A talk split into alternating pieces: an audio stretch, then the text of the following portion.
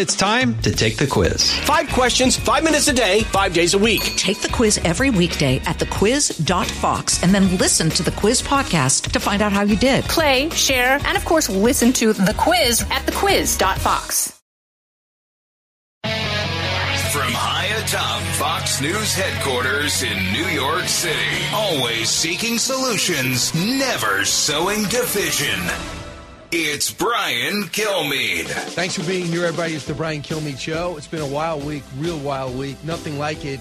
Uh, I'm not saying the most impactful, but so much unexpected, especially uh, the details of these series of leaks that are happening of the Pentagon. I think devastating to our reputation and possibly the war effort. The President of the United States, the former one, speaks out. Today he's going to be deposed again by a ridiculous attorney general in New York about his company, which has no debt, uh, but they say massive fraud. Yeah, Right. The massive fraud that you loved when he was hosting The Apprentice, you didn't like that he's a Republican. And then the bottom of the hour, Ben Domenech, Jennifer Griffin on the latest on the Pentagon. So let's get to the big three. Now, with the stories you need to know, it's Brian's Big Three. Number three. 93% of new cars sold are gas powered cars. Uh, electric cars are so popular, the government has to mandate them and subsidize them. Look, this whole rule is a, is a failure.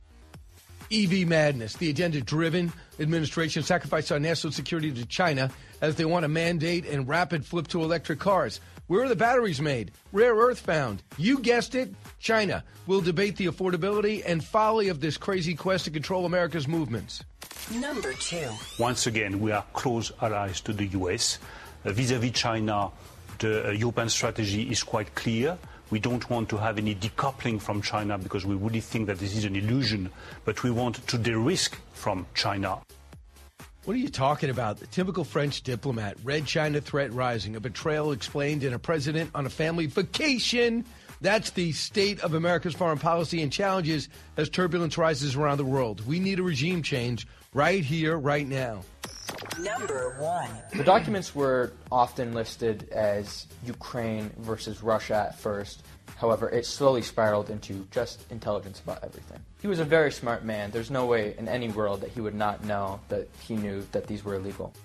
Clues to the breach. The biggest uh, breach of intel, not from cyber thief and not from a brilliant Russian spy, but some type of military, young, charismatic, gun enthusiastic male. That's how he is described. Seems to be on a military base.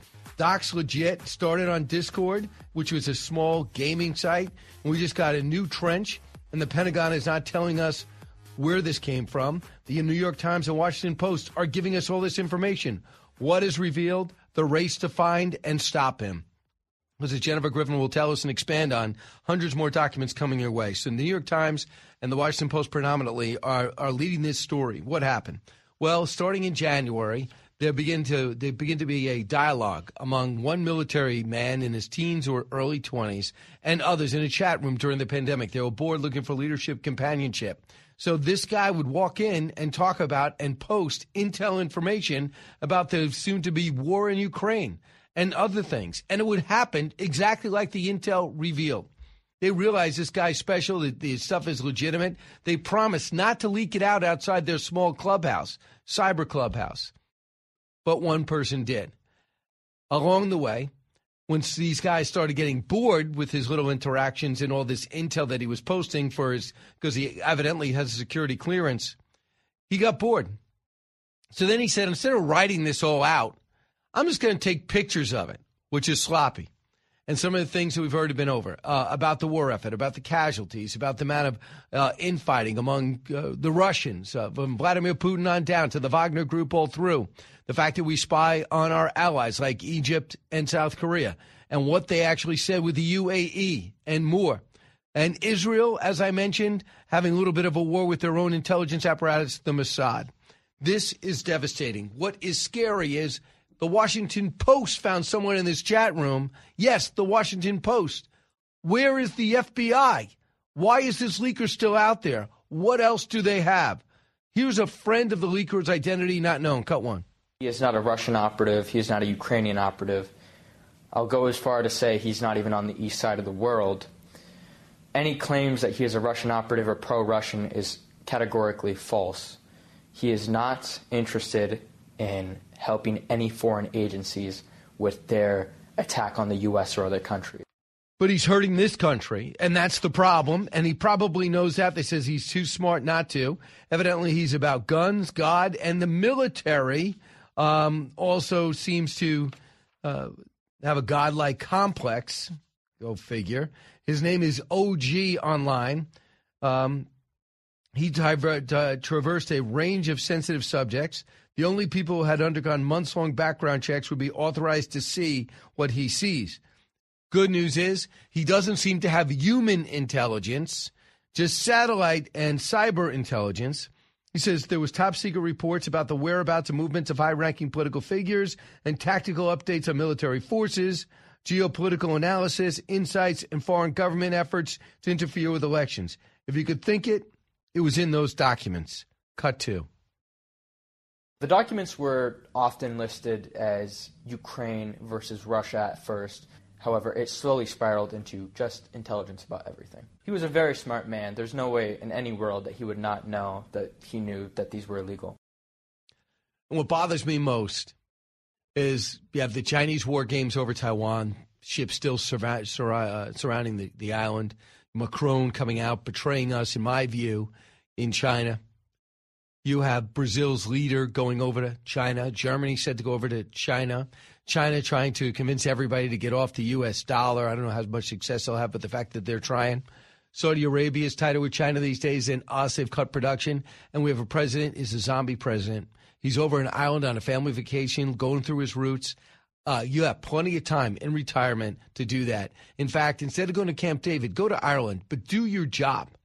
He answered one question about the leaks waiting close to finding the guy. You should be on the phone dealing with Israel, South Korea, UAE. Find out why Saudi Arabia has left America's orbit and find out what the attraction is. Find out what the attraction is to China. You got to tell China, you do me a favor, Saudi Arabia, pick up production, and we're going to start buying additional oil to refill our coffers when it comes to the strategic oil reserve. It's devastating. No question about it. For the French, they tried to explain themselves in a charm offensive first stop special report.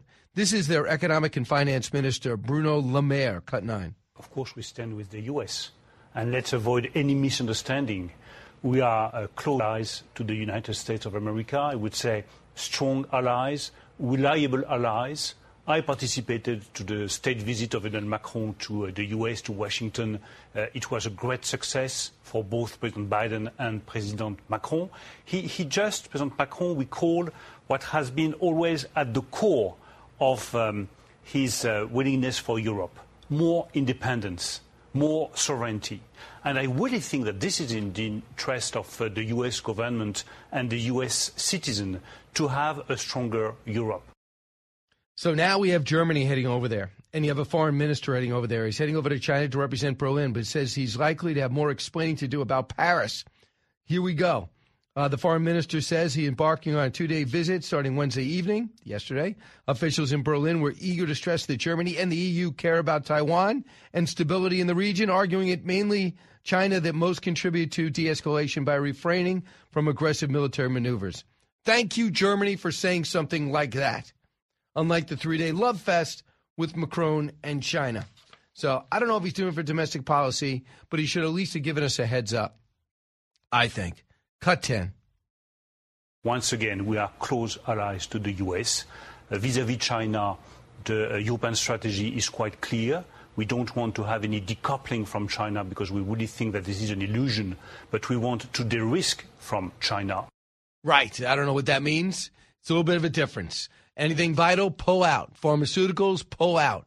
Uh, fundamental farmers, uh, chips, building phones, pull out. Intel opportunities, pull out. You got a company over there that's got to give up their intellectual property, pull out. Let them make T-shirts. How about that? Listen to the Brian Kilmeade Show. Jennifer Griffin will go inside the Pentagon search for the leaker and so much more. You listen to the Brian Kilmeade Show. So glad you're here. Giving you everything you need to know. You're with Brian Kilmeade. From the Fox News Podcasts Network. I'm Janice Dean, Fox News senior meteorologist. Be sure to subscribe to the Janice Dean podcast at foxnewspodcast.com or wherever you listen to your podcasts. And don't forget to spread the sunshine. Out of the gates and ready to go. Hey, it's Hutton Withrow. Hot Mike is here on the Outkick Network. We've got your afternoon covered with the latest sports discussion, and it's available wherever you find your audio. Daily analysis and news. He is hot. I am Mike. Actually, my name is Chad. His name is Jonathan, but you get the picture. We're going to bring it every single day. Whatever you want to call us, we'll respond to. We just want you to respond to what we're dishing out every day. And while you're here, we hope you subscribe to the podcast, like, subscribe, and share.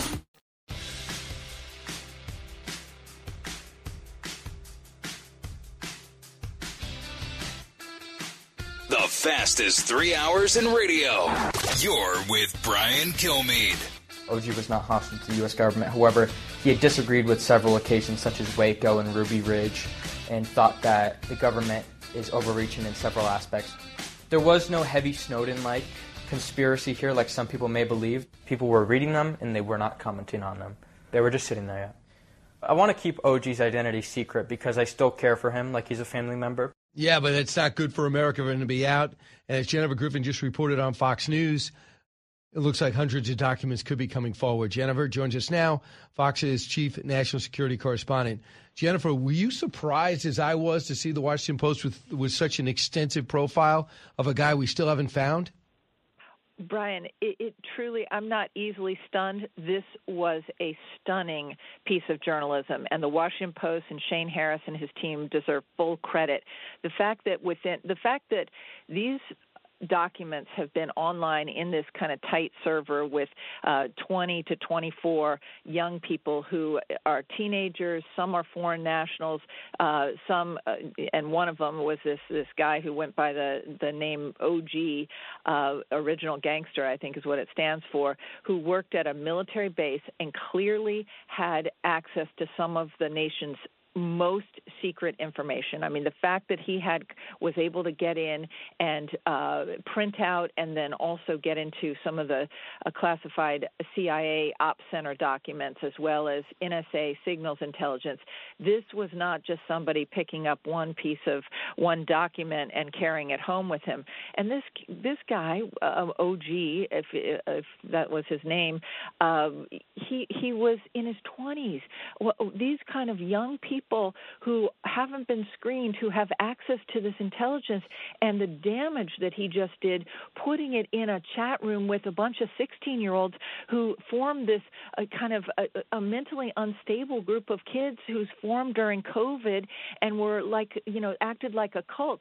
Some of the the the interview that was done by the washington post and my understanding is they simply uh, reached out and dm'd this uh, this chat group when this came out a week ago the New York Times first broke the story, um, and at, at that point they reached out to members of the Discord chat group. They went out to California and met with this uh, this uh, teenager who was a member of the group. He agreed to talk, and he gave and some of his quotes are simply stunning, uh, talking about what it felt like to be on the Mount Everest of this information and how they were going to they were all keeping it to themselves, and they were very upset when it leaked out. And then just two days ago, he said the group group had a final goodbye with OG, who um, again works on a U.S. military base with the highest level of classification and clearances. Uh, and he said uh, that members of the group were crying, they were distraught and sad, and they felt like they were losing a family member. And that suddenly OG, who seemed all powerful to them and who um, was confused and didn't seem to have an answer for what's next. My guess at this point in time is that the FBI has been watching him and his friends for the last week gathering into, uh, information that will be used in the investigation. But it's a little unnerving that they haven't arrested him at this point. He was a, he was a young, charismatic man who loved nature, God, who loved shooting guns and, and racing cars. He did have sort of a bossy attitude at some points, but it was more of a fatherly bossy. He did see himself as the leader of this group, and he ultimately he was the leader of this group. And he wanted us all to be sort of super soldiers to some degree, informed, fit, with God, well armed, stuff like that. There it is. Uh, so that's the attitude, and that's what we're that's eventually going to find out. That's the mental profile of this leaker who has caused so much disruption, not only to the war in Ukraine, to uh, shared secrets with the Russians. I mean, these kids and this young 20 something who uh, worked for the government, they are in for a world of pain. I mean, this is espionage. Even if they weren't working for a foreign government, there were foreign uh, foreign people on that website. Uh, these classifications said they couldn't be shared with foreign uh, any foreign adversaries or allies, even. And what they have done is so damaging to relationships with South Korea, with Egypt, with UAE, with Israel. They have no idea. They're, the cortexes in their brain don't seem to be closed yet to even know the damage that they just did to the U.S. U.S. government and to the nation as a whole. Yeah, I mean, there's a new there's a new batch. It contains 20 in, in the New York Times today, 27 pages, reinforce how deeply American spy agencies penetrated into Russian intel. Uh, one is a single source. They go on to say there's a single source uh, where they say Vladimir Putin had to come in and basically referee between regular army as well as the Wagner group. One thing is clear, and tell me if you back this up. They say it, they don't seem to have had access to human intelligence, just electronic or cyber intelligence. So that might be one advantage. Have you heard about any outrage or any outreach from our State Department or from the administration to talk to leaders and and hear uh, let them unload on us or Absolutely, they they've been working for the past week um, uh, in in complete overdrive, reaching out and getting an earful from allies uh, who who are furious that this stuff is out there. But but let's just step back for a moment, Brian. What this uh, this leak has revealed is just how incredible uh, U.S. signals intelligence is. Look at look at what we're talking about. The the ability to be able to eavesdrop in a room where Vladimir Putin is meeting with the uh, the head of the Wagner Group and the uh, FSB and the, the, head of the Defense Ministry to settle uh, um, a disagreement. The fact that the U.S. Ha- it has an ability to listen into that, um, the damage that is going to be done. I mean, the Russians should have known that we had that ability, but what has been laid out clear to everyone is that the U.S. intelligence, through the NSA and other signals intelligence and satellites, can listen to any conversation anywhere. And that is, on the one hand, for someone like me who covers intelligence, incredibly impressive. But on the other hand, does that need to be in the public purview? And no. do, isn't yeah. it, no, absolutely not. And these kids and this uh, leaker, I mean, if there's not a case for the death penalty, I don't know what is. I know, because you got to stop the next one because we got Snowden, uh, Manning, and now this. Uh, but now we don't know this person's name, uh, and the WikiLeaks situation too. The other thing, little things like for I think it's a big thing, but they're able. The Russians have been successful in jamming the GPS signals on our smart bombs, making them into dumb bombs. So we're sitting there trying to target something, and they've been able to jam it. I have not heard that in the Middle East at all when we were using that. That might be yeah. somewhat of a first. But how about this, Jennifer? That news that we had about China possibly giving lethal aid was real. Mm-hmm. I mean, we see it right here in these documents. It was real and it never happened. The interesting thing, though, about a lot of the information that has come out in the Ukraine segments of these documents, and the bulk of it is dealing with Ukraine, but not all of it, and and they're not all from a single, you know, uh, they're not all from single tranches. They're from multiple, multiple sources within the U.S. government. So you've got CIA documents, you've got NSA documents, you've got different tranches, if you will. Um, but but what we uh, what is interesting about some of these revelations in Ukraine, a lot of this has been reported. I mean, they, remember, a lot of the the new uh, era of of reporting on intelligence and uh, these issues in Ukraine, the U.S. Um, has decided to release some of this stuff in advance in order to kind of disrupt and stop yeah. it. So the Chinese have not transferred those weapons. But isn't that because uh, those news reports came out and you heard Blinken and uh, Austin and others and Bill Burns talking about it right. publicly? So they're Jen- using intelligence in a very interesting way. Jennifer, again, th- yeah, thanks so much. This is devastating, but I appreciate your insight. We'll see what happens today. Hopefully, we'll get an arrest. Jennifer Griffin from the Pentagon.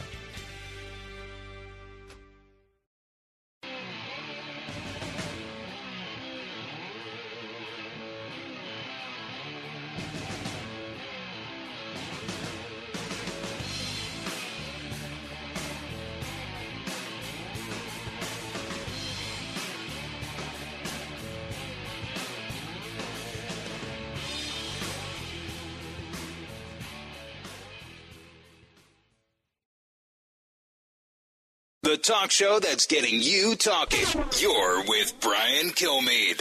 I think there's a perception that the rest of this week is essentially you know, tree planting, bell ringing, and a taxpayer-funded family reunion. What would the White House say to that charge? I would uh, not surprisingly dispute that characterization. Uh, like I said, the president today is going to have the opportunity to meet with the prime minister of the UK. Uh, I think the president feels very strongly that there is is benefit uh, both here uh, as well as in the United States to mark the anniversary of the Good Friday Agreement. Uh, this is totally a necessary trip. It is about him defining his roots after a five day vacation in Camp David, after dumping the ridiculous review of the what went wrong in Afghanistan, hence everything. And then he goes right to Ireland, one of the few countries where we don't have a problem. We go there. The president's there, where he refuses to even have press conferences, but brags, as people brag, that he does take shouted questions. What kind of autocracy is this? Ben Domenech joins us, Fox News contributor, editor at large for the Spectator World, host of the Ben Domenech podcast. Hey, Ben, what do you think? Do you think this is just taxpayer funded family outing? It absolutely is that, Brian. It's insulting on its face. I mean, you said it right in the sense that Ireland's one of the few countries around the world where we don't have problems right now. Uh, and and look, you know, if if Joe wants to be you know, a plastic paddy and that kind of thing, and go over there and and and you know do his find his roots kind of experience. You know, he should be doing that on his own time and on his own dime, not on the taxpayers. And I think that this is, a, you know, a, a, again, a situation where this White House in its arrogance and its refusal to uh, deal with any of the problems that they have right in front of their face, they've they've really run up against, I think, a media, a press corps that is finally fed up with it and is calling them out. I think you know in in increasing ways. We saw Ed O'Keefe responding as uh, as I thought thought was very appropriate to that Afghanistan dump. Uh, with you know being very frustrated, saying this is a definition of burying something on a holiday weekend. We saw the frustration uh, with John Kirby. We saw the frustration with uh, with uh, Karine Jean Pierre. We've seen you know a number of other folks. It's not just uh, you know Peter Doocy out there, you know, calling them to account more and more people in this press corps are saying, you know, is the White House even going to grapple with any of these major issues that they have in front of them, or is this just, you know, Joe's on vacation, he gets to do whatever he wants, he avoids any questions, and he treats people who ask him questions as if they're somehow insulting him by doing it. Uh, it's a ridiculous way to approach the job. It's totally out of step with with everything that we've seen in terms of increased access to the president over the past several years. Uh, and uh, you know, I'm fed up with it, and I think the American people are too. So right there, they were lying to us. He's taken uh, 900 questions, shouted. It's just wrong. She kept saying it. The pres- the White House had to walk it back. Press conferences in their presidencies through April 12th. Clinton, 92, third year. Bush, 45 by third year. Obama, 53. Trump, 41. Biden, 23. And think about this. We have an unprecedented, maybe unprecedented leak, Snowden, WikiLeaks, Manning style, devastating our national profile and dependability at a time in which we're trying to unite the world against China. China's trying to divide it, and all this stuff comes out. And then today he answered one question saying we think we're getting closer to finding the guy, but I'm not worried about the intelligence. Not much of it was con- contemporaneous. I'm worried about the intelligence. The Pentagon's worried about it, and nobody's in charge. Look, it, it's it's absolutely abhorrent, and it's and frankly, I think it's dereliction of duty to not be all over this story, all over this issue, and to, and to be projecting confidence as opposed to waving it away and saying that this doesn't matter. It absolutely matters. Everybody understands that it matters. People within the intel community understand it. People within the military community understand it, and our allies around the world understand it as well. And look, I, I don't know how much time you know you've had to sort of dig into this uh, and to read all of the different things that were put out there and how they were put, put out there. But the way that this process played out is really disturbing because it suggests to me that you know these this is information that is getting into the hands of people where it should not be, uh, and then those people are turning around and and they're exposing it. You know, in this case, th- this information looks to have been exposed not out of some kind of deep-seated, uh, you know, attempt uh, to achieve some uh, major aim, as we saw, you know, under the the Snowden or the Manning situation. This was basically just a guy bragging to people online, you know, just bragging about the, the level of access that he had, uh, as opposed to, and that's something that to me is makes it all the more disturbing. You know, in the sense that like at least there's some rational reason or or something that Snowden and Manning and people like that were trying to achieve by doing this. If this if we reach a point where it's just you know one nerd boasting to their gamer friends about the kind of things that they're able to uh, have access to, then we have a huge problem in terms of in terms of that community, and that's something that the president needs to address and needs to real, really reestablish when it comes to our allies that this is the kind of thing that we will not tolerate and it will not happen again. Well, I mean, he's got his other problems. Traveling with Hunter, he could not even put together a sentence. He walked over to Irish children, at which time they're asking him. It might not be as audible. It's easier, obviously, with closed caption on TV. Yeah. They're asking him, "What? Do, I mean, how do you be? What are the keys to success?" And listen to where this this conversation goes. Cut 19. There was a guy named Jesse Helms from uh, South Carolina, from North Carolina, South Carolina, North Carolina and he was a very conservative guy who was very, very, not very crazy about African Americans. Really? Children, Irish children need to know about Jesse Helms? That is yeah. an important takeaway? Yeah, I mean, it, uh, first off, I want to say uh, I know uh, uh, people who've worked for Jesse Helms, and uh, and certainly Jesse Helms had you know his own know ways that he meandered through his career, but he actually became someone who obviously crossed party lines in the late stage of his career in order to achieve a lot of good things, and really reformed himself over over time in ways that you know I actually think are a key part of understanding how America changed in a positive way. You know, you think about him working with with uh, Bono and U2 and everything uh, related to that, but it's like when you're talking with Joe Biden, there seems to be some point, and it's usually about 20 minutes in to any kind of event, where he just falls off a cliff. And look, I, I realize we don't want to, you know, compare at this moment. You know, I've ranted before on this show about how old our leadership class is, but you know, at a moment where we're talking about Dianne Feinstein, you know, you know, being pressured to resign uh, from the Senate in her in her aged years, uh, dealing with her own physical uh, and and uh, uh, illness problems. You see the the problems with the absence of John Fetterman, uh, you know, from Pennsylvania. We see even the challenges on the Republican side with Mitch McConnell and, and having to recover. We are living in a stage now where America's leadership just does not project strength. It does not uh, project uh, that kind of you know personal and physical awareness of what's going on around them. And instead, you see incidents like this that can only be disturbing. You know, for our allies and for those of us, uh, uh you know, who care about American strength, regardless of the party in power. You know, we should care that the president is able to actually do their job. He can't. And I think in Joe Biden, we have a man who simply can't anymore. I mean, Ben, you, you're in Washington, but the word was that Ron Klain was in charge. So, yeah. uh, doing most of the things, the president would have big picture things to say, and Ron Klain was in charge. There's no sense that anybody's in charge right now. No sense no. that anyone's vision is being implemented. And then the president's announcing this this revolutionary switch to gas to electric cars. Uh, I mean, unbelievable. He wants he wants seventy percent of all cars in nine years to be electric.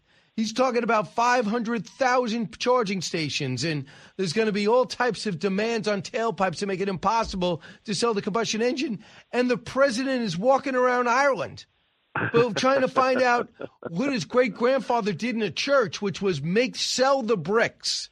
What a great you know, story that is. It's it's it's absolutely ridiculous, and it's also, I think, an indication of how much the media gaslit America about Joe Biden. They made the case for him in 2020 as being a return to normalcy and stability, of being a centrist, of being someone who could work across party lines, Instead, he's been exposed as being this meandering, doddering partisan who is essentially trying to make America into California. You know, regardless of whether we have Gavin Newsom uh, or not, you know, in this job, that's essentially the way that Joe Biden is approaching it, uh, and that's not what most Americans want.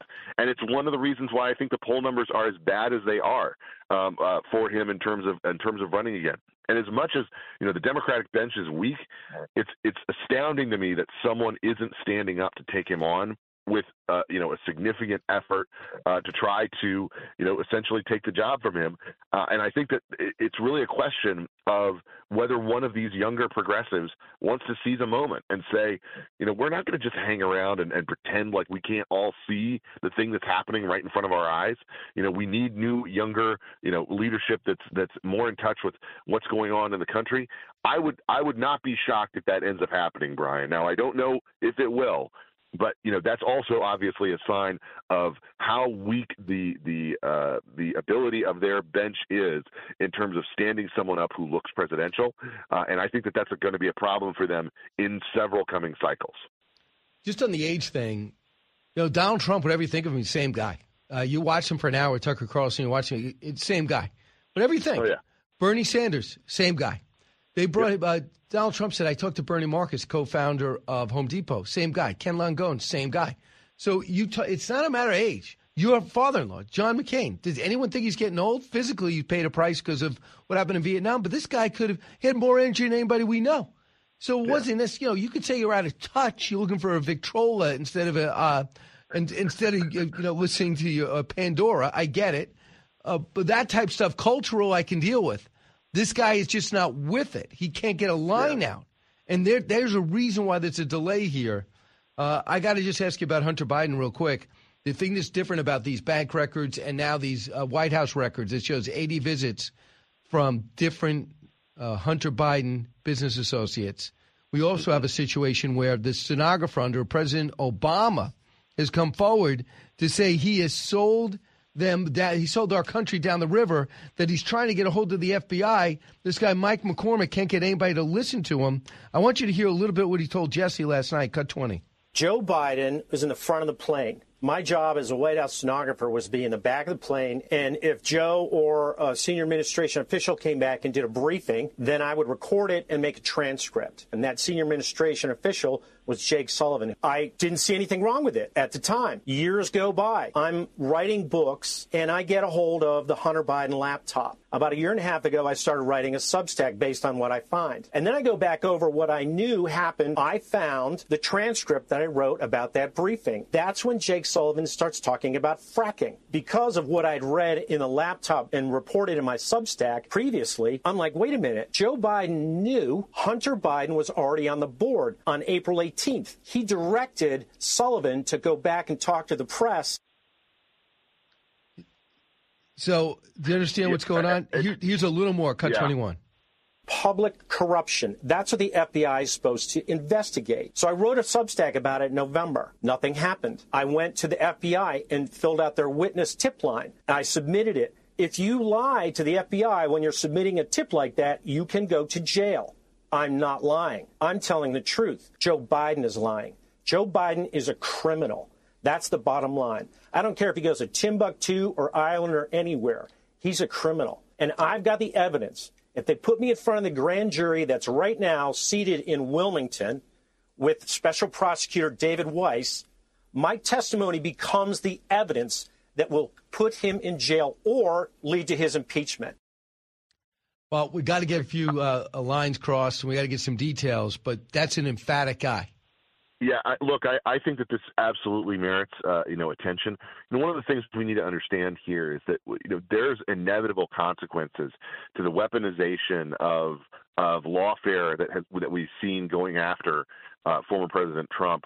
I think that this is one of those consequences that will come sooner than people expect which is that there's going to be stepped up uh, efforts to investigate what Joe Biden knew when he knew it uh, related to Hunter's businesses uh, in ways that, whether they prove to be criminal or not, make very clear that there was an incredible amount of unethical behavior going on on his part uh, in fa- uh, working in favor of, of Hunter's interests. Uh, and these these are not things that we should ignore. We have to pay attention to them because they they speak to the high level of power that was being exercised to benefit the Biden family, uh, and that's something that we need to investigate. Until we get to the bottom of that, until we get to the uh, you know actual root of of everything that was done, I think that that question uh, remains something that has to be a high priority for the country. We should not tolerate it in any of our elected officials, and certainly not in, at that time, the Vice President of the United States. Ben Domenech, Fox News contributor. Look forward to expanding on this in your podcast. the Ben Domenech podcast. Thanks, Ben. Great to be with you. All right. When we come back, I'll take your calls. 1 408 7669. Brian Kilmeade Show. Politics, current events, and news that affects you. Brian's got a lot more to say. Stay with Brian Kilmeade.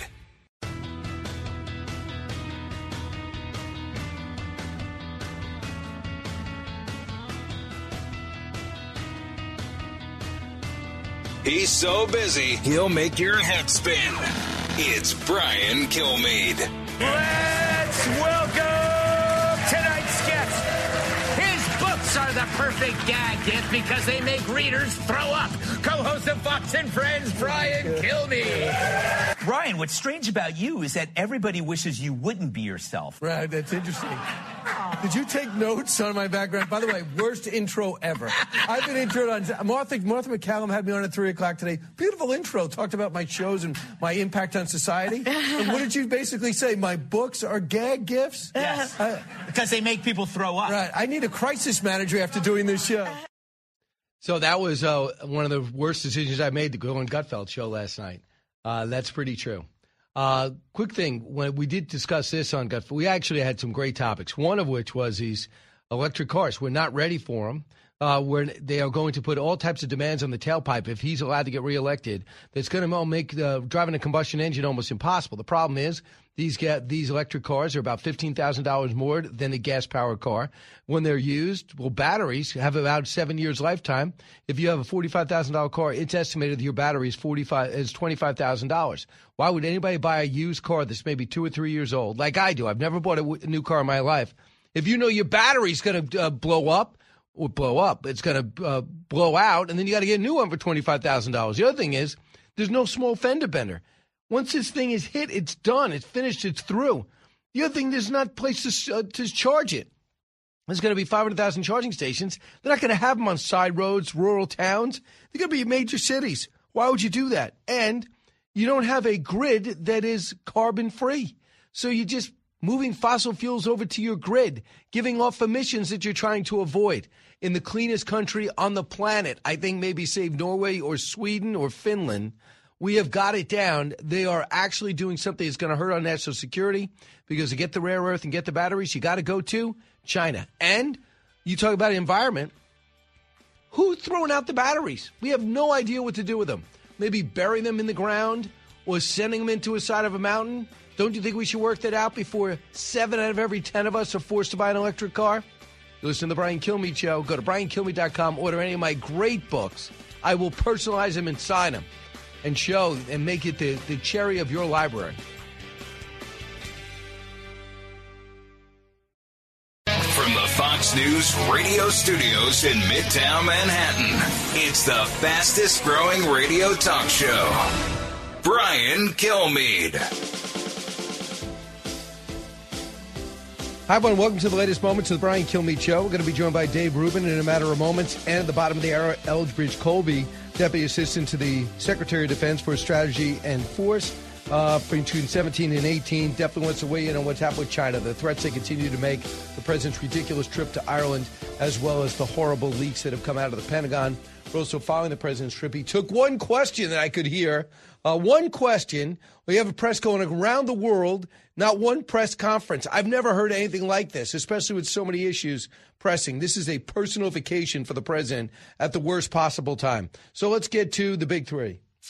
Now, with the stories you need to know, it's Brian's Big Three. Number three 93% of new cars sold are gas powered cars. Uh, electric cars are so popular, the government has to mandate them and subsidize them. Look, this whole rule is a, is a failure.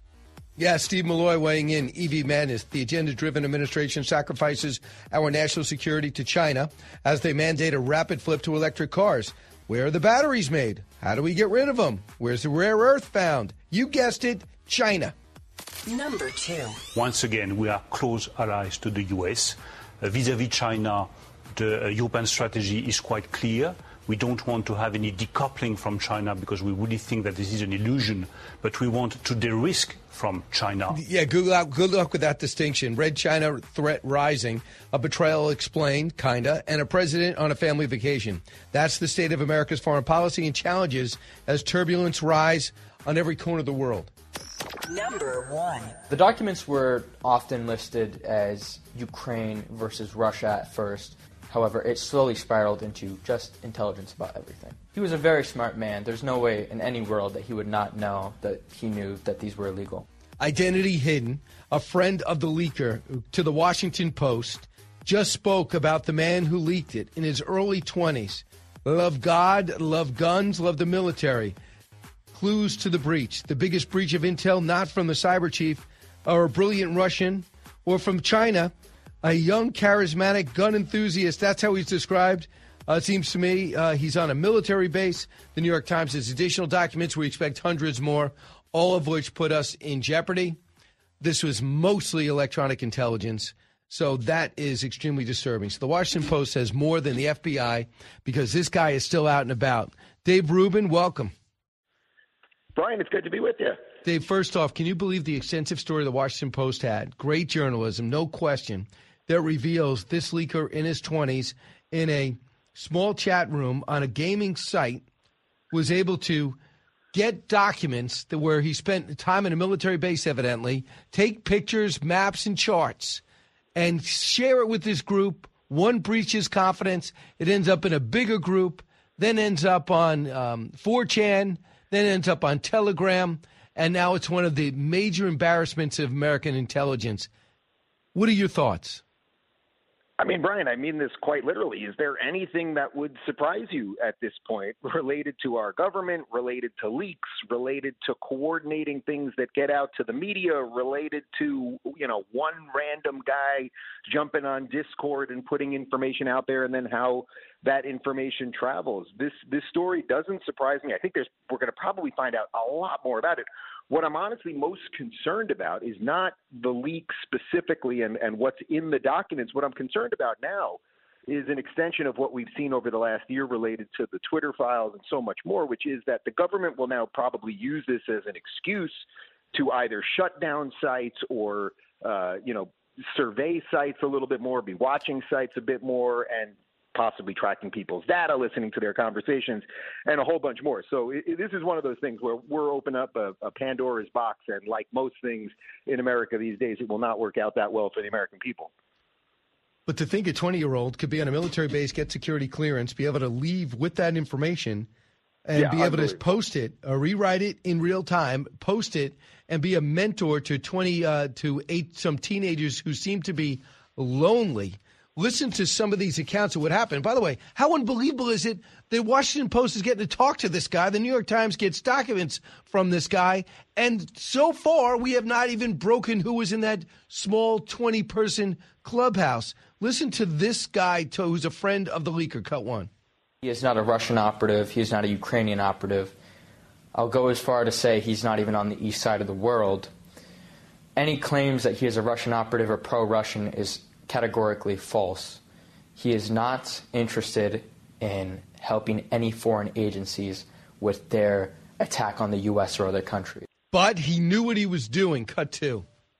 The documents were often listed as Ukraine versus Russia at first. However, it slowly spiraled into just intelligence about everything. He was a very smart man. There's no way in any world that he would not know that he knew that these were illegal. So we're talking about things that let us reveal that we're spying on South Korea, we're spying on Israel. We'll be able to get listen in on Russian conversations. As Vladimir Putin, according to the New York Times, was refereeing between the Wagner Group and regular military, the FSB. Uh, it was Putin that called them all together. We know all this. Uh, this is pretty incredible. We see that South Korea, the Polish leader, was pressuring uh, the U.S. to get Joe Biden to pick up the phone and pressure South Korea to provide some type of uh, ammunition to a fellow ally in Ukraine, and he wasn't going to do it.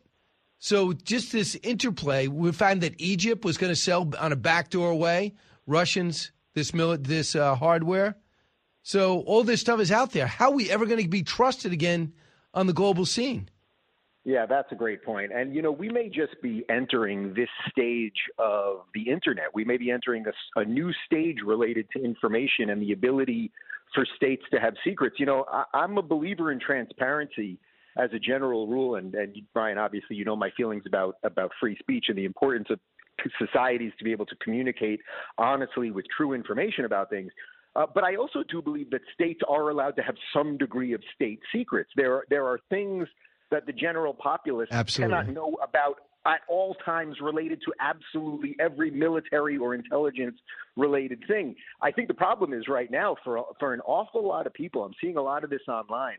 They're not concerned about any of the leaks because their feeling is our government is now so corrupt that if this exposes it further, that that actually is good. I, I think there's some legitimacy to that argument, uh, but you know we have to be wary of you know once everything is fully out there uh, and we really all see how the sausage is made, it, it might be jarring for for pretty much everybody.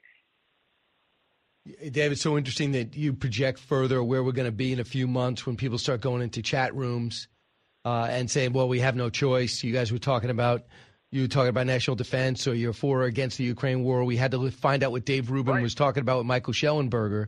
So you, I know you're part of the Twitter file situation where they brought you in, right? Yep. yep. So Matt Taibbi, I guess, is out because, well, shouldn't be out because he's off Twitter because there's a problem with Substack and Twitter. Uh, I heard Joe Rogan talk to Michael Shellenberger, and I thought in a half hour they really boiled down to what this is about.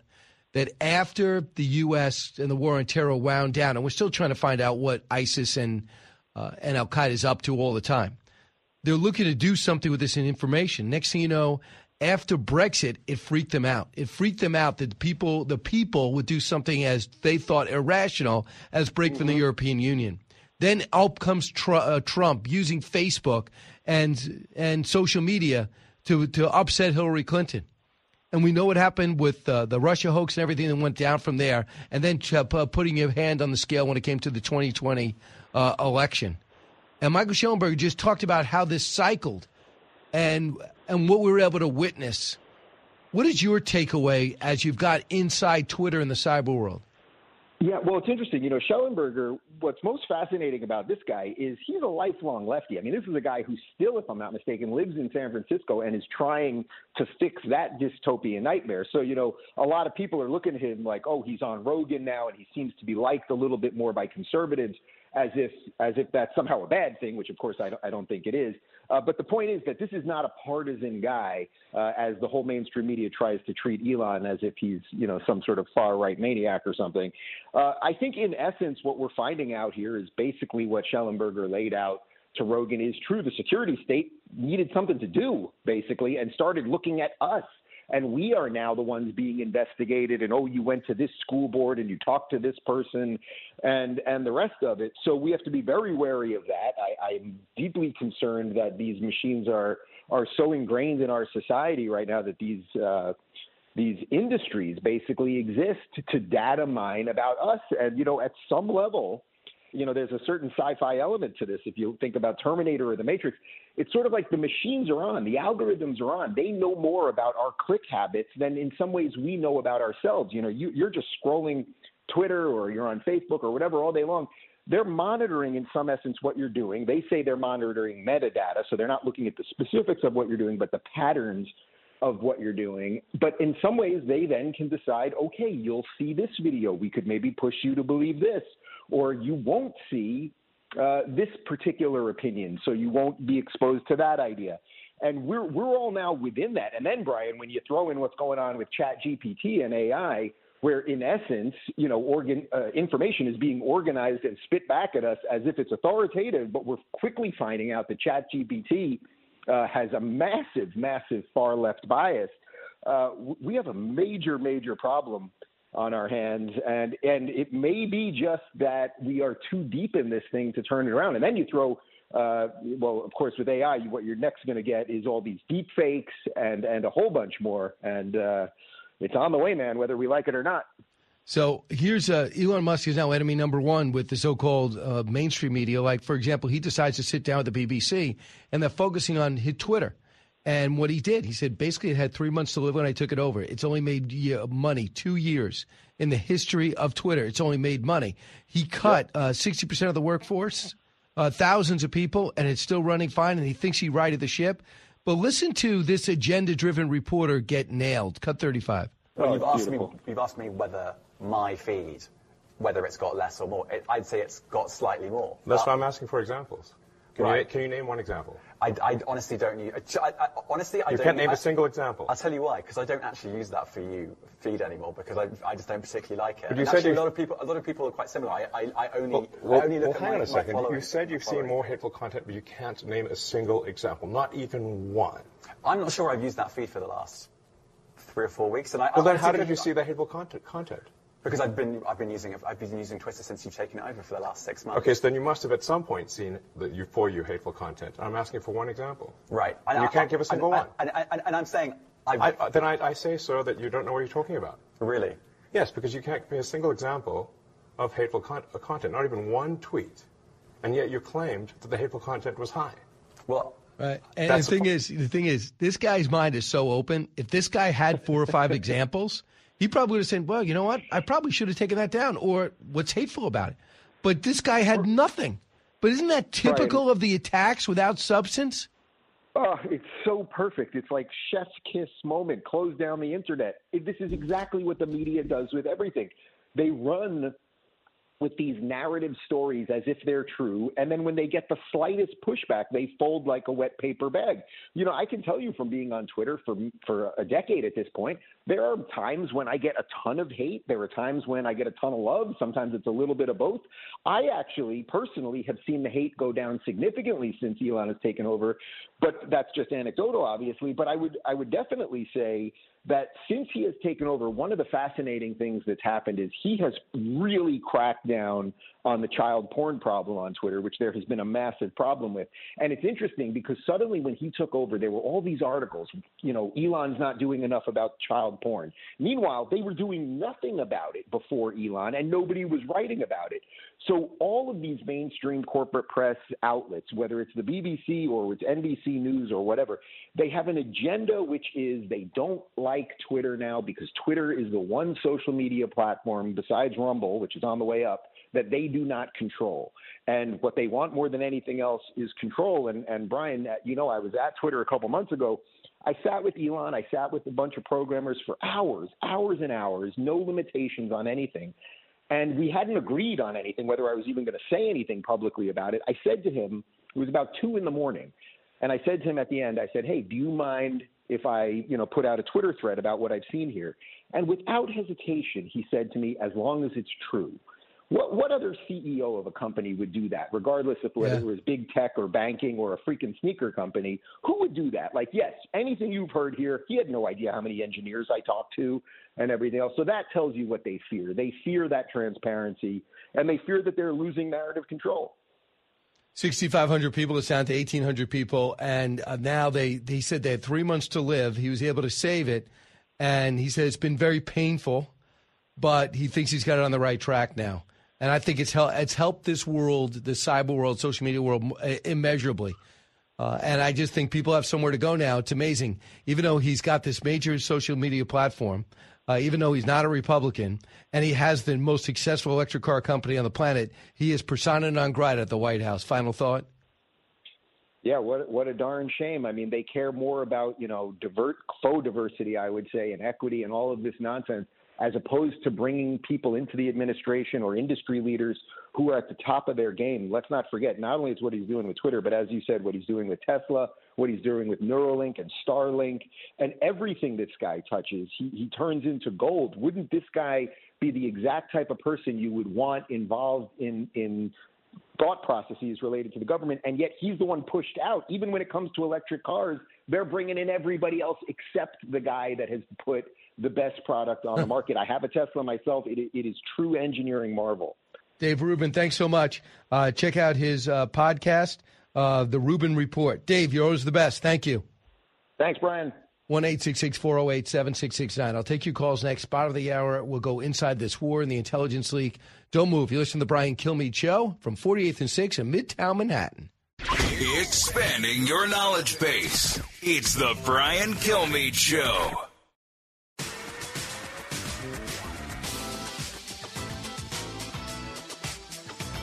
Information you want, truth you demand. This is the Brian Kilmeade Show. Hi, everyone. Hi, everyone. Welcome back. Uh, let's go to Matt. Listen to WK, uh, WXJB. Hey, Matt. Hey, Brian. Great show this morning. Um, so, basically, what I want to say is um, this this problem with this week. Not that I agree with it at all. It, it's detrimental to our country, our security, and all of that. But this starts at the top. Biden's administration has started this this ideology of, of uh, allowing the woke uh, youth um, and, and that that works within to um, do the to be empowered. Okay, uh, we've got Corporal Cleaner taking over the military, um, and and and the guys that want to go into the military, that want to fight for this country, are being pushed out. I know. to allow. It, it, to allow Matt, I keep hearing that. I hear that from so many people serving. They're basically discouraged from staying on, staying, continuing their service uh, because they just want to serve. They want to fight. They want to be there. Don't worry about it. You don't have to come back. Not only is recruiting off, the messaging off, the ads terrible, but the people that are there are uh, are not encouraged to stay. It makes no sense. If I was president, I'd be knocking heads. Austin would be in my office, and I want to get an explanation. Instead, he's asking Irish kids what they think of Jesse Helms in Ireland, children, and Hunter Biden's there to tell him what state he's from. Not him, but Jesse Helms. Uh, you listen to the Brian Kilmeade Show when we come back inside this war effort. Elbridge Colby and more. Don't move.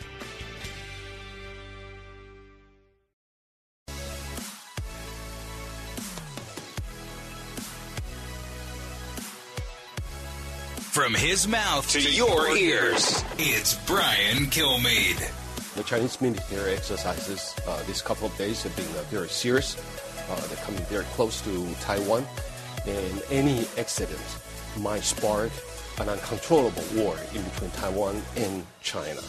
And if other countries are trying to intervene, uh, it might be the start of a uh, war of uh, grand scale. Yeah, uh, the Taiwanese are worried. They say by a two to one margin, they think that Nancy Pelosi going over there six months ago what made things worse, and of course showing some strength. Uh, going over to visit Taiwan, welcoming the Taiwanese president to California and New York, uh, aggravated the Chinese. I don't think we should live or die by what the Chinese want ever. They are truly our rival, but we should be prepared to defend and fight and be, deal with the ramifications. And this administration doesn't seem to be able to. We don't get a coherent uh, game plan from the Secretary of State. Our president is shaking hands over an island, looking at bricks and churches uh, and golf courses and meeting with children at a time in which we're in an absolute crisis uh, in Taiwan, in particular, as well as a diplomatic crisis with China. And we have some leadership coming from Senate and House but we're not getting it from the White House. Joining us now to discuss this is uh, uh, Elbridge Colby, Deputy Secretary, Deputy Assistant Secretary of Defense for Strategy and Force Development from 2017 to 2018, uh, with the and principal of the Marathon Institute Initiative. Uh, Elbridge, welcome. Great to be with you, Brian. So I'm, I'm just amazed. It's like a zombie presidency. We have all these opportunities and necessities for leadership, and I'm not seeing any of it. Are you?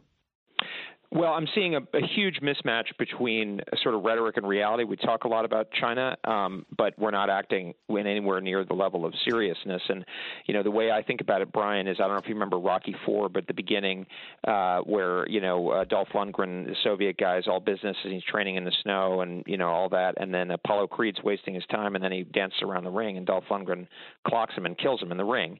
And that's what I'm concerned about now. I agree with you that our leaders should not be should not be sort of getting their cues from Beijing. But I also think we are in a very, very, very dangerous time, and we need to have a sort of seriousness and sobriety and, and, and, and a realism about what we can and can't do. And I think that's you know the administration is falling down on that. There are people and there are entities in the administration that are trying to do the right thing. But as you said, President Biden, he's he's over in Ireland, he's doing high fives, he's having photo ops. That's not that's not what needs to happen. Why hasn't he, for instance, done a lot more to to catalyze the defense industrial base? You know that we know is a huge problem. That kind of thing hasn't happened yet, and that's that's the real problem because in a sense, the worst situation to be in is to be peacocking when you're on, you know, potentially vulnerable. We should be hitting the gym. I love your examples, and you never fail with me when you use a Rocky analogy because I believe that everything goes back to at least one Rocky. There's so much to learn. My wife agrees with you. Yeah, she loves Rocky. Uh, you know, so I mean, uh, Apollo should not have been in the ring anyway. He was retired. You don't take on uh, a big robot like that, but we could always. You know, there's always a few. There would be no Creed if there was no. Uh, there would need be no Creed to uh, one, two, and three if there was none of that. But here's Young Kim talked about what Taiwan's experiencing. The fact is, three years ago, they ordered weapons, defensive weapons. They paid for it. They have not gotten it yet. Cut 15. Things are heating up, it seems. But when we talk to President Tsai and government and military officials in Taiwan, nobody wants war. Nobody wants conflict in the region, in the Taiwan Strait. Mm-hmm. What they're asking is they have the will to fight and defend themselves, just like the Ukrainians did, but right. they need help. What they're asking the United States to do is we need to deliver the arms that they pay for and yeah. purchase $19 billion backlog in uh, arms that yeah. we didn't deliver. So that's what we need to do first. Oh, Bridget, they didn't ask for a discount. They wanted to pay. They, where is this stuff?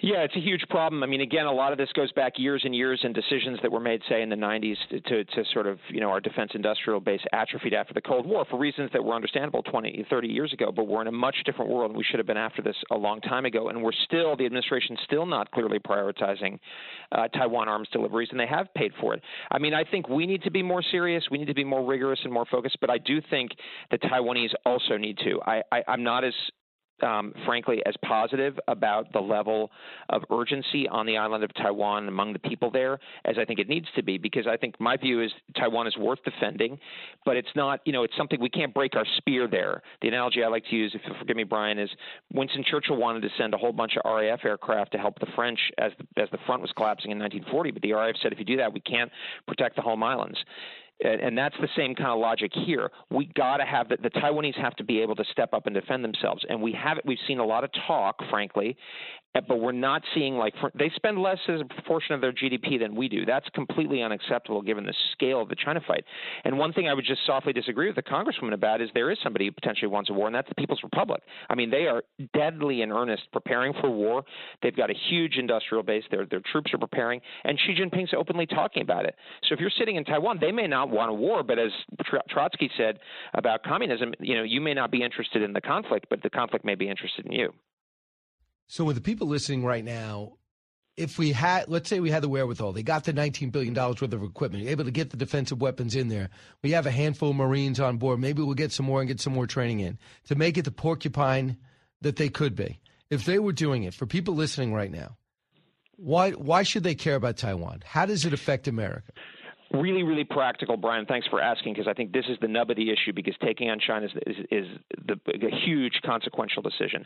I think the reasons are it's basically about the future of the world and the future of Asia. What Ch- China's ambitions will not end uh, if they conquer Taiwan, and we know that. And I wrote a piece in the Japanese press last week in Nikkei about this point. You know why we know? Obviously, Xi Jinping talks about it, but they're building a military to go way beyond Taiwan. If Taiwan falls, two very bad things will happen for the United States. One, our coalition could just fall apart. And the only way we're going to stand up to China and prevent it from dominating Asia is through a coalition because people won't believe us. And secondly, they'll break right out of what's called the first island chain of Japan, Taiwan, and the Philippines if you look at a map. And they'll be, you know, people think Leyte Gulf, Philippine Sea battles, Midway, Saipan were a long time ago. We could be thinking about that kind of stuff again. In fact, the Chinese in their military literature are thinking about the Battle of Midway. So we shouldn't be deluded. Why is that important for Americans? Because if China controls Asia, basically, the geoeconomic, if you think about it, that kind of broad market area, that's well over 50% of the future global economy.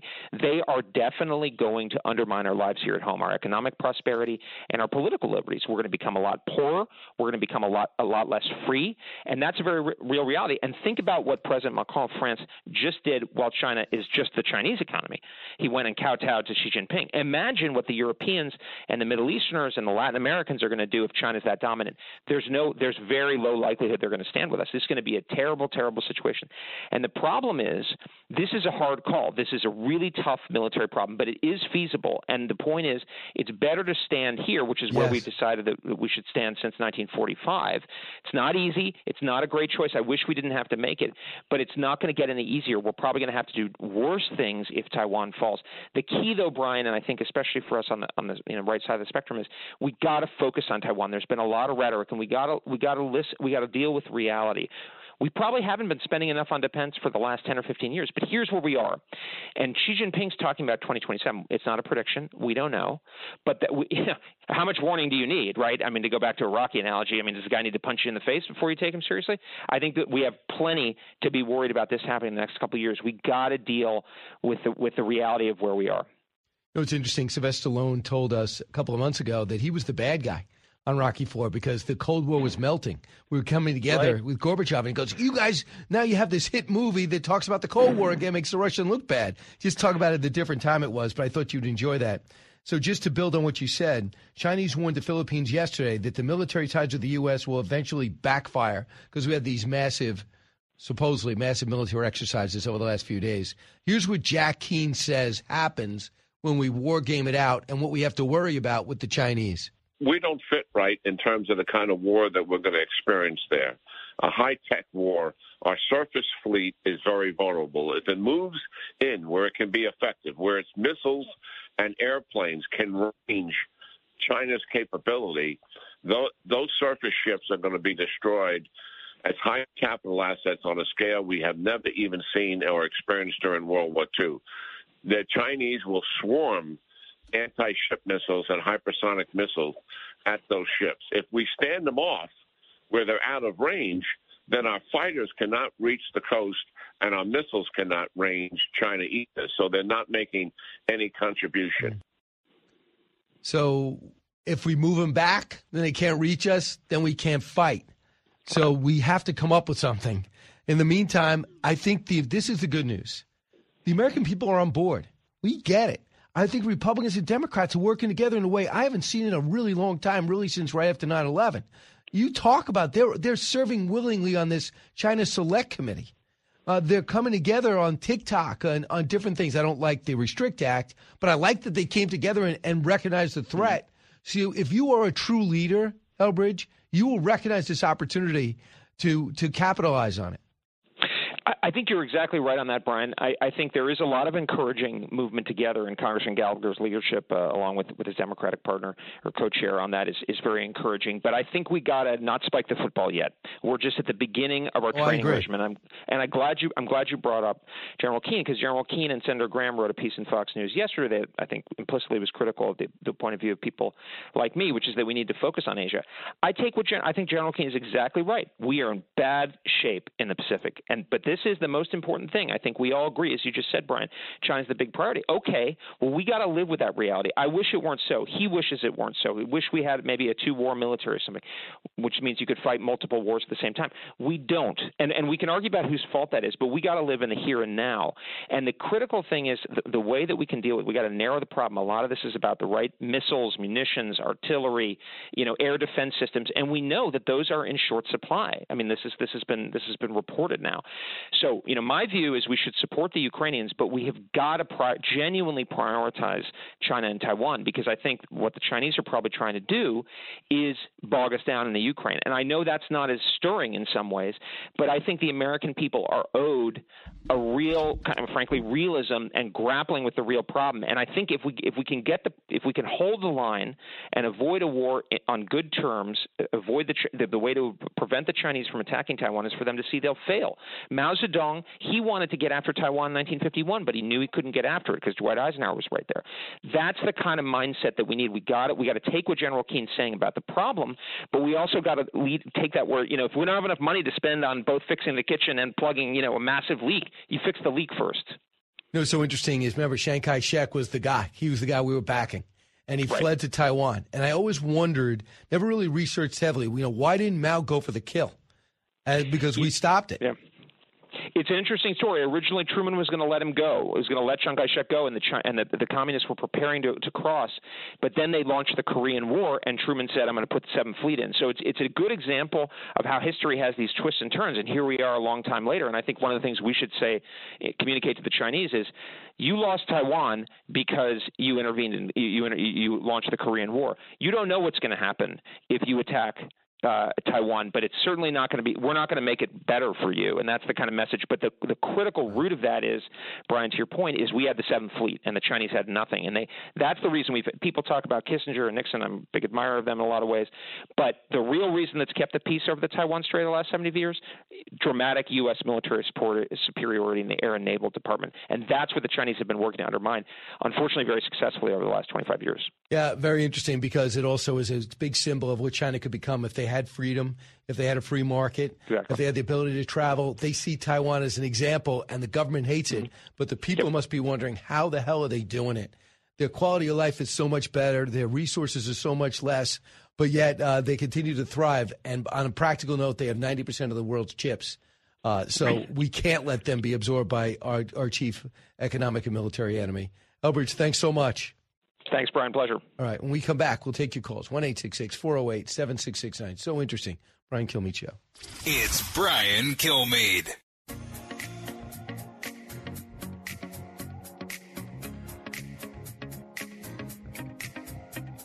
A talk show that's real.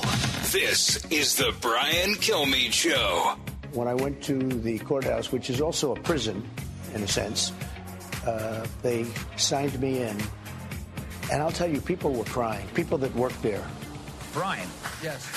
You, while we were listening to the interview, said I was. You, you completely bought that everybody was crying. You even said that. Was- There's no. Uh, okay. I, I find it hard to believe in New York City at the courthouse they were weeping. Uh, I don't think Ron DeSantis had tears in his eyes begging for a tweet to endorse him as governor. But what he's doing is he's underlining the situation that everyone really loves him and he's being railroaded. But uh, uh, as I mentioned to Kellyanne in the green room, because you're so busy going over your other show, The Five, Yes. we had a chance to talk. Um, we were just going over the green room. He seems like he's having a good time, Trump. Number two is the best line of that interview was, I shouldn't say this, but the Chinese interpreter, very attractive. Very beautiful. okay. That was the best line. Was by far. I forgot about that. That Yeah. was so good. Was- I shouldn't mean, say it, I mean, she's really attractive. Yeah, really, to but- say, I repeated it. Ah, we Yeah, have had but, in but Tucker, don't get me sidetracked. Let me get back to you. So I, I do think that was uh, last night on Gutfeld. But in fact, do you want to hear it? Uh, this is what Donald Trump said while he was trying to describe his first meeting with President Xi. So when I dealt with President Xi, I was with him the whole weekend. He had an incredible, I- I'm not allowed to say it because it's very impolite and very politically incorrect, a beautiful female interpreter. She was very beautiful. Today, if you say it, they'll say, This is terrible. You're not allowed to say that. But she was very professional. She spoke every word for him. Very professional. Had another couple of them too, but she was there. what does that have to do with anything? Right? I mean, what does that have to do with anything? Really, uh, listen, I walked into this club, it was on fire. I'll tell you, the woman that came running out first, uh, really attractive. Uh, she was screaming for her life. Her child was inside, but she was very attractive. I shouldn't say that. But, I mean, yeah, three people were mugged. I got to the scene. The one person that wasn't mugged, very hot, great body. Uh, but listen, I shouldn't say that because you know people were beat up and mugged and, and were robbed. But the first person who wasn't mugged, very attractive. But uh, you know, very bad thing to say. It's just you have to you have to stay with the program with the pre, with the former president of the United States, whose poll numbers he's up in South Carolina, he's up in New Hampshire, he's up in Iowa, he's up nationally.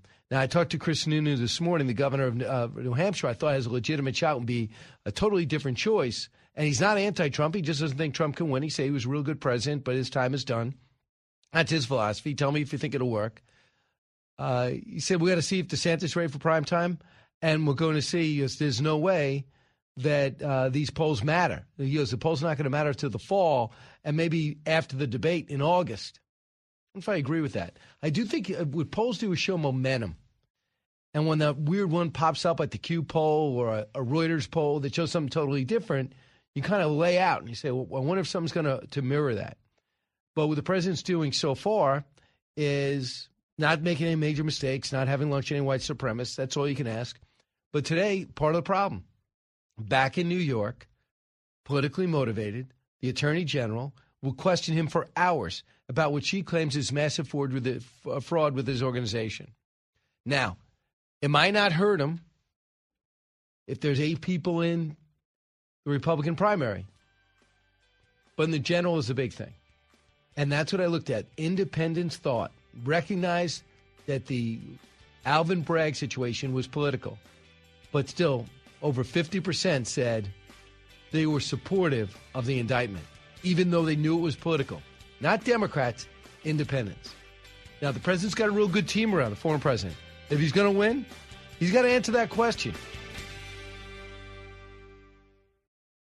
From high atop Fox News headquarters in New York City, always seeking solutions, never sowing division. It's Brian Kilmeade. Hi, everyone. Welcome to the latest moments of the Brian Kilmeade Show. Coming to you from 48th and 6th in Midtown Manhattan, heard around the country, around the world. Where listen to this study in New York City. They did a study. They asked the people of New York, "What do you think about uh, staying?" They say 27% said they will be leaving within five years. You wonder, their answer is to to jack up the taxes, and everyone left. And by the way, 14,000 plus by this time last year had already left for Florida. This time it's already 10,000 have already left. In a matter of moments, we're going to be uh, talking to Tim Stewart about how you'd power yourself to leave in the future. You have to plug in first, then pack up your electric car and go. He's president of U.S. Oil and Gas, and we want to go over what the president announced yesterday and the impact on American life. Jon Levine here too, New York Post writer, all over the Hunter Biden story. Major revelations this week as Hunter travels with his dad on a family vacation instead of running the country. Big three. Now, with the stories you need to know, it's Brian's Big Three. Sponsored by Crunch Fitness. Interested in owning your own business in a growing $30 billion industry? Check out Crunch Fitness at crunch.com. Number three. 93% of new cars sold are gas powered cars. Uh, electric cars are so popular, the government has to mandate them and subsidize them. Look, this whole rule is a, is a failure. Uh, no kidding. Steve Milloy, uh, uh, Milloy weighing in. EV madness. The agenda-driven administration sacrifices our national security to China as they mandate a rapid flip to electric cars. Where are the batteries made? Where are the rare? Where's the rare earth found? You guessed it, China. We're going to debate the affordability and folly of this crazy quest. Number two. Once again, we are close allies to the US. Uh, vis-à-vis China, the uh, European strategy is quite clear. We don't want to have any decoupling from China because we really think that this is an illusion, but we want to de-risk from China. Yeah, here we go. Uh, Red China threat rising, a betrayal explained in a president on a family vacation. That's the state of America's foreign policy and the challenges as turbulence rises around the world. Number one. The documents were often listed as Ukraine versus Russia at first. However, it slowly spiraled into just intelligence about everything. He was a very smart man. There's no way in any world that he would not know that he knew that these were illegal. Clues to the breach. The biggest breach of intel, not from a cyber thief, a brilliant Russian, uh, a very sophisticated Chinese uh, member of their intelligence apparatus, but it turns out a young, so called charismatic gun enthusiast male looking to impress a bunch of teenagers. It seems to be on a military base. The documents are legit. It started months ago, and the pain is not done. Hundreds of documents still out there about to be released into the public mainstream, and we don't have the guy. The reason I have the details is because of the Washington Post and New York Times. Better than the FBI at tracking down other people in his small social media uh, cubbyhole. Let's talk about the other major story. Even though this is major news, the President of the United States didn't think he should announce it. Michael Regan, one of the most talented guys in this administration, by the way, the EPA administrator, came out and announced such strict tailpipe regulations that he believes that he's forcing every American to think about buying an electric car. They want 70% of us to have an electric car within nine years. Tim Stewart's president of U.S. Oil and Gas. Tim, what's your reaction to these new emission standards and the president's quest? Well, when you've got 87% of Americans who haven't embraced this sort of utopian approach, and they they say that either can't afford or they're not going to buy an EV, EV, this rule is designed, Ryan, to punish them until they understand that this is for their own good, don't you think? I mean, these these regulations essentially regulate cars with combustible engines out of business by making these rules so stringent that automakers just can't afford to comply, and so they'll force them into this transformation of the automotive industry.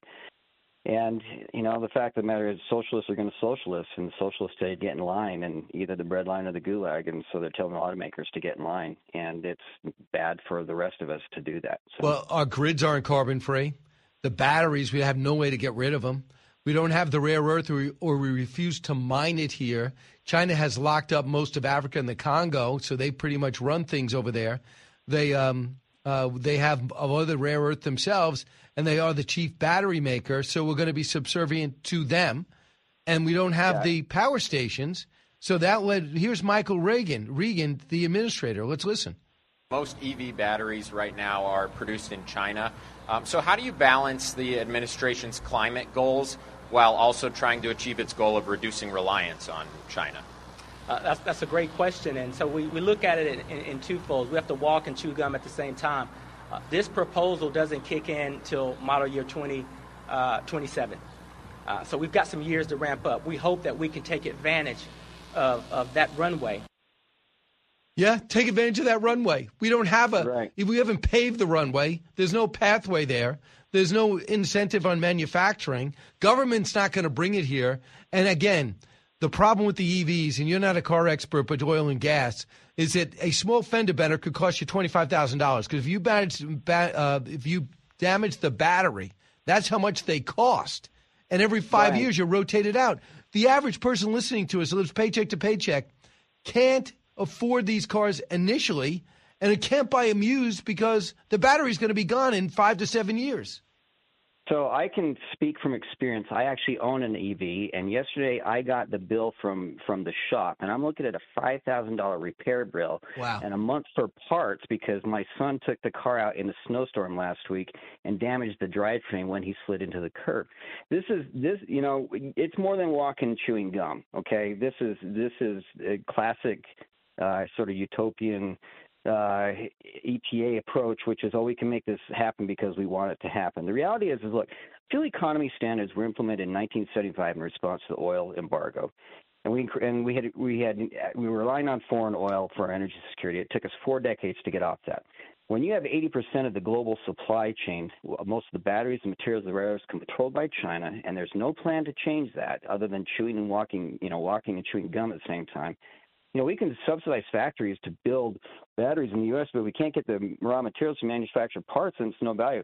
EPA is essentially mandating that U.S. energy security be completely reliant on China by no later than 2032. We've gone from relying on OPEC to energy independence to relying on China for our future energy security in my lifetime, and I'm not that old.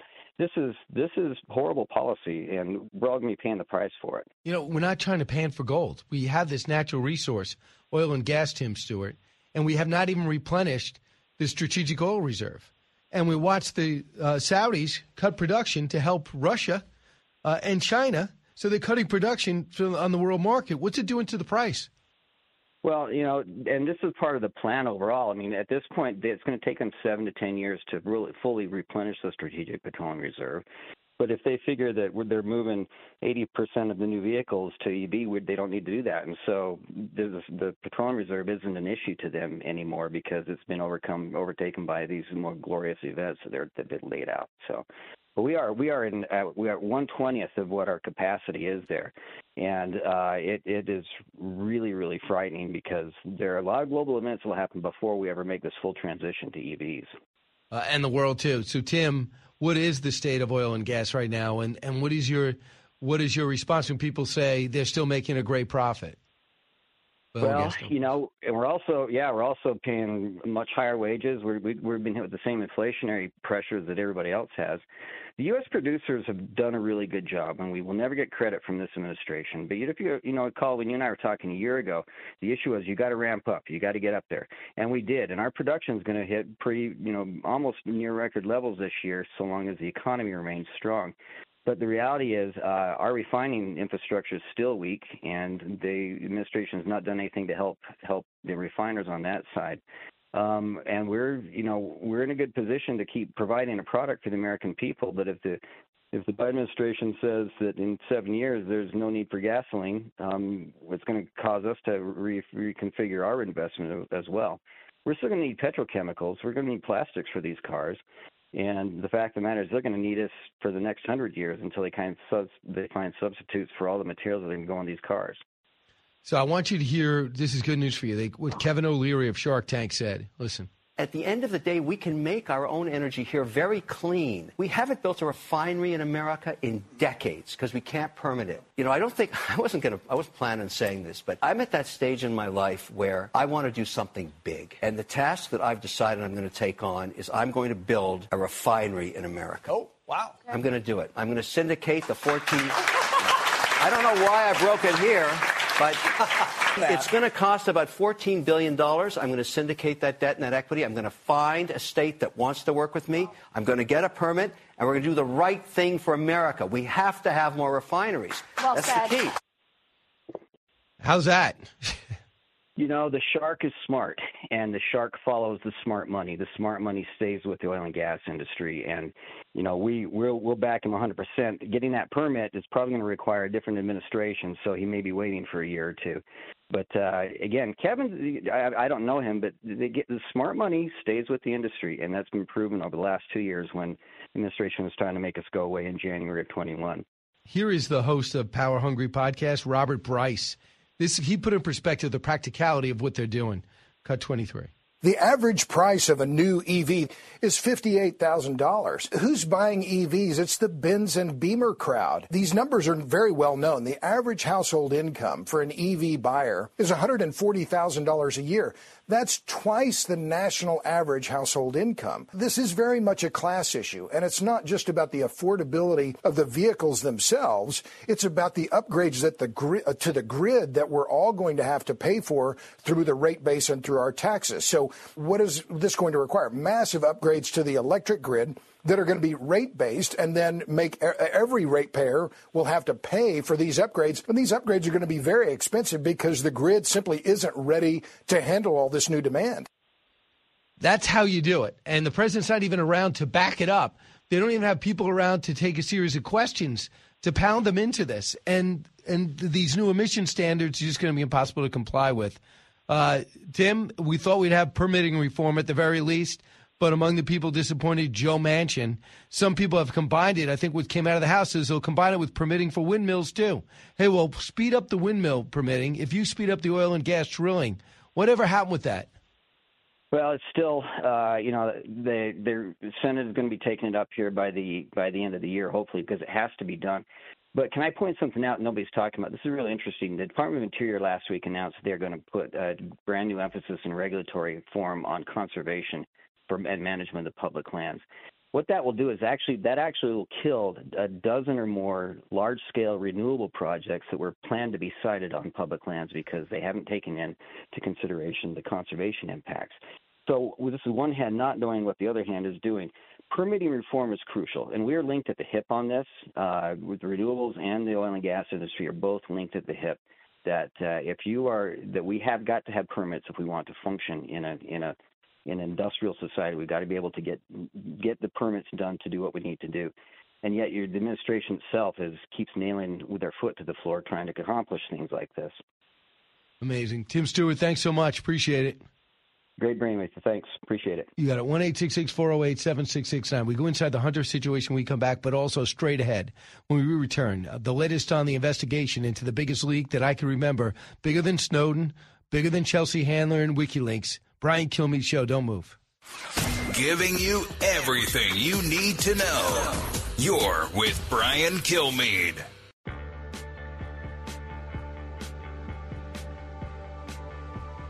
A radio show like no other. It's Brian Kilmeade. There certainly is, as the CI director was saying, some concern as to what else is out there, um, because the, usually someone doesn't just take just a handful of documents, uh, and we'll have to learn as this goes on whether or not we have additional vulnerabilities that we have to address. This is espionage. If it's an American, they're a traitor, they'll be brought to justice, um, and we're going to continue the, the search so that we can plug this leak and keep our secrets safe. So they were able to get inside this one chat room, this gaming chat room, where about 20 people were, and the guy that was the uh, emerged as a leader had intel access and was able over the course of months. We don't know who it is, but we know the initials. Over the course of months, was able to share with the people in his group on a, giving their word they would not share with anybody else or any other site uh, with intelligence on the war, on American interaction with their allies and our enemies, and what we knew and what we didn't know. Now, it doesn't look like it's human intelligence, but it looks like it's signal intelligence stuff that you get off the internet, stuff that you're able to put sound devices into various rooms. It looks like we have great sources and great contacts and great electronic ability with the Russians. We're able to find out that Vladimir Putin had to personally come in and referee a dispute between the Wagner Group and the head of the FSB, which is their military. It's was saying DOD on on weapons. It's the least of it. So this uh, this site called Discord, Washington Post Washington Post was able to convince somebody under 18, got the mother's permission for them to go into a, uh, to back shadow, and in order to speak and tell exactly what was going on there, how this intelligence got out, what they were able to see, and that's more than we could find out the FBI is doing. Now, it's been speculated by people like Mike Turner, who you just heard, that the FBI has got their eyes on the person already, just waiting for them to make a move, and they're going to grab them, almost like a stone cold killer. But what are they waiting for? Knowing that the worst is not done yet, this guy disappears. He'll never, uh, no one will ever have a career that was involved in this surveillance. And believe me, if I think they had him, they would have got him.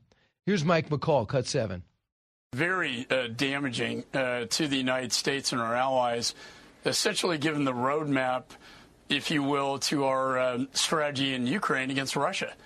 Uh, whoever did this, uh, in my judgment, is guilty of espionage by giving away our secrets, uh, which will only empower and embolden Chairman Xi in China and Putin in Russia. And just having gotten back from Taiwan, we were circled by, you know, 10 battleships, an aircraft carrier, and uh, 70 fighter jets. It's very serious. Uh, and it's really going to hurt Ukraine, which is uh, very sad, as they're building their counteroffensive in the springtime. So they were able to adjust, they think, able to see pretty clearly that they definitely desperate for arms, desperate for missile defense rockets that go in there and knock them out of the sky, uh, desperate to get their allies to pull their own weight and make sure duplicitous acts like the UAE and Egypt were unable to supply Russia in the de- in this extremely desperate time. But Russia was able to get this intel on Telegram, change it, and then put it back out there. So some of the stuff is disinformation, but most of the stuff isn't. Or else, believe me, we would have been walking it back. Seemed a member drawn to this guy's name is OG. All these guys were drawn to his bravado. They said that he could use weapons. He always talked about God. He always talked about military. They felt a certain kinship for each other during the pandemic. Quote, I was, uh, I was one of the very few people in the service that was able to understand that these documents were legitimate. Uh, it felt like I was on top of Mount Everest, uh, Mount Everest. I felt like I was above everyone else to some degree. They felt special because they're able to take in some of the intelligence and post it up, and nobody else had it. Think about this. He also went on to say that they knew it was wrong. Cut two. The documents were often listed as Ukraine versus Russia at first. However, it slowly spiraled into just intelligence about everything. He was a very smart man. There's no way in any world that he would not know that he knew that these were illegal. And if he's that smart, he's always looking at a lifetime in prison and uh, at least domestic derision. And he has jeopardized our relations with all our allies who are never going to look at us the same way. Just like it took forever to come back from Snowden, WikiLeaks, uh, and from uh, Chelsea Manning. Now it's going to take forever to come back from this. And we haven't even ended it yet. Just can you imagine? We saw 33 documents, then 27 documents. There could be hundreds out there that could be flooding our way. You listen to the Brian Kilmeade Show inside the Hunter Biden case in a moment.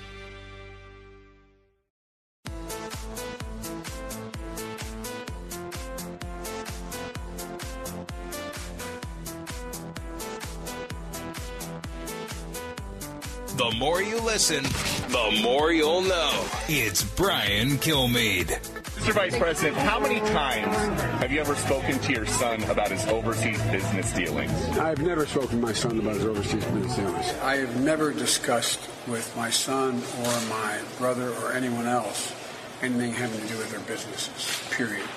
And what I will do is the same thing we did in our administration. There will be an absolute wall between personal and private uh, and, and, and the government. Do you stand by your statement that you did not discuss any of your son's overseas business yes, dealings? Yes, I with stand him? by that statement. President Biden multiple times saying nothing to do with Hunter business stuff. Was kind of separate. We had a big wall up there. Not so. As vice president, 80 visits from Hunter Biden's business associates multiple times with a lot of the same people. What were they talking about? Golf, sports, Hunter's crack? What were they talking about? Let's put logic in there, and then we have an additional witness and a guy that's been following it, Jon Levine, New York Post writer. Jon, welcome back. Uh, those words, we knew when he said it. You got the sense they were going to come back to haunt him. Are we there yet?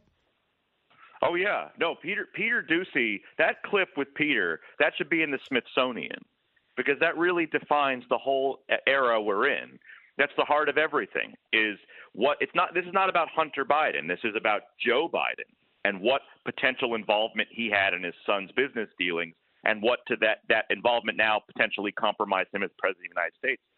But we can't have this conversation in a real way because they continue to deny the, the, the reality as he says in that clip and over and over since, I've never had any involvement in my son's overseas business dealings.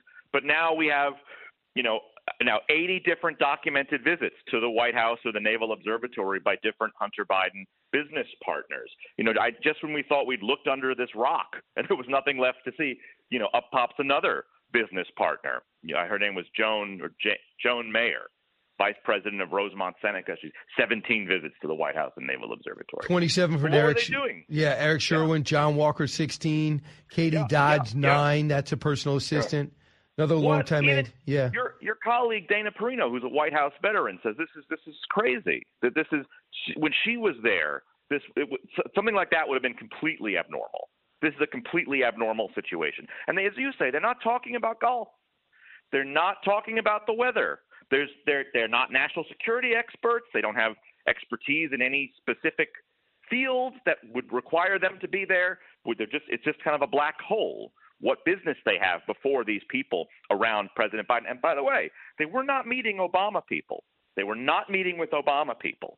They were meeting with aides and staffers to Vice President Biden. It was never Obama people. So, you know, I always wondered in the back of my mind, I've said this and people laugh, that do you think Barack Obama is ticked as he reads this. He goes, he understands. He's not waiting for the investigation to play out. He already knows there's something disturbing. Remember the interchange? You you you cover this. Remember the exchange back and forth when he went over there because he had the Ukraine portfolio and his son was working on the Burisma board and his Beau sadly had just died and, and his staff was going back and forth saying, This looks terrible. It looks terrible that his son's serving on the board at the same time he's over in Ukraine trying to figure out if Russia's going to try to take the rest of the country. And on some level, it's actually worse than just looks. Mike McCormick is a stenographer in the Obama White House and witnessed this. Listen to a little what he said last night, cut 20.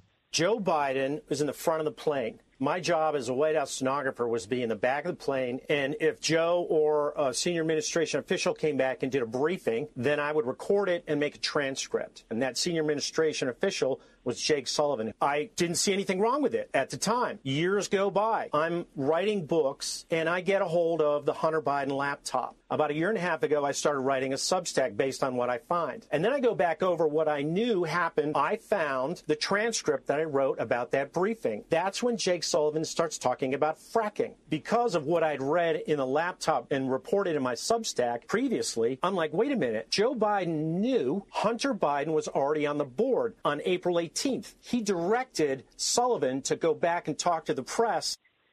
Is this unbelievable? You know, I the Obama people knew Hunter was a liability from the get-go because I remember he was work in 2008. Hunter was working as a lobbyist, and they ordered him to stop doing that because it was a bad look for the campaign. And and then you know, you have to remember things like when Joe Biden was considering a run for president in 2016, he ultimately didn't do it.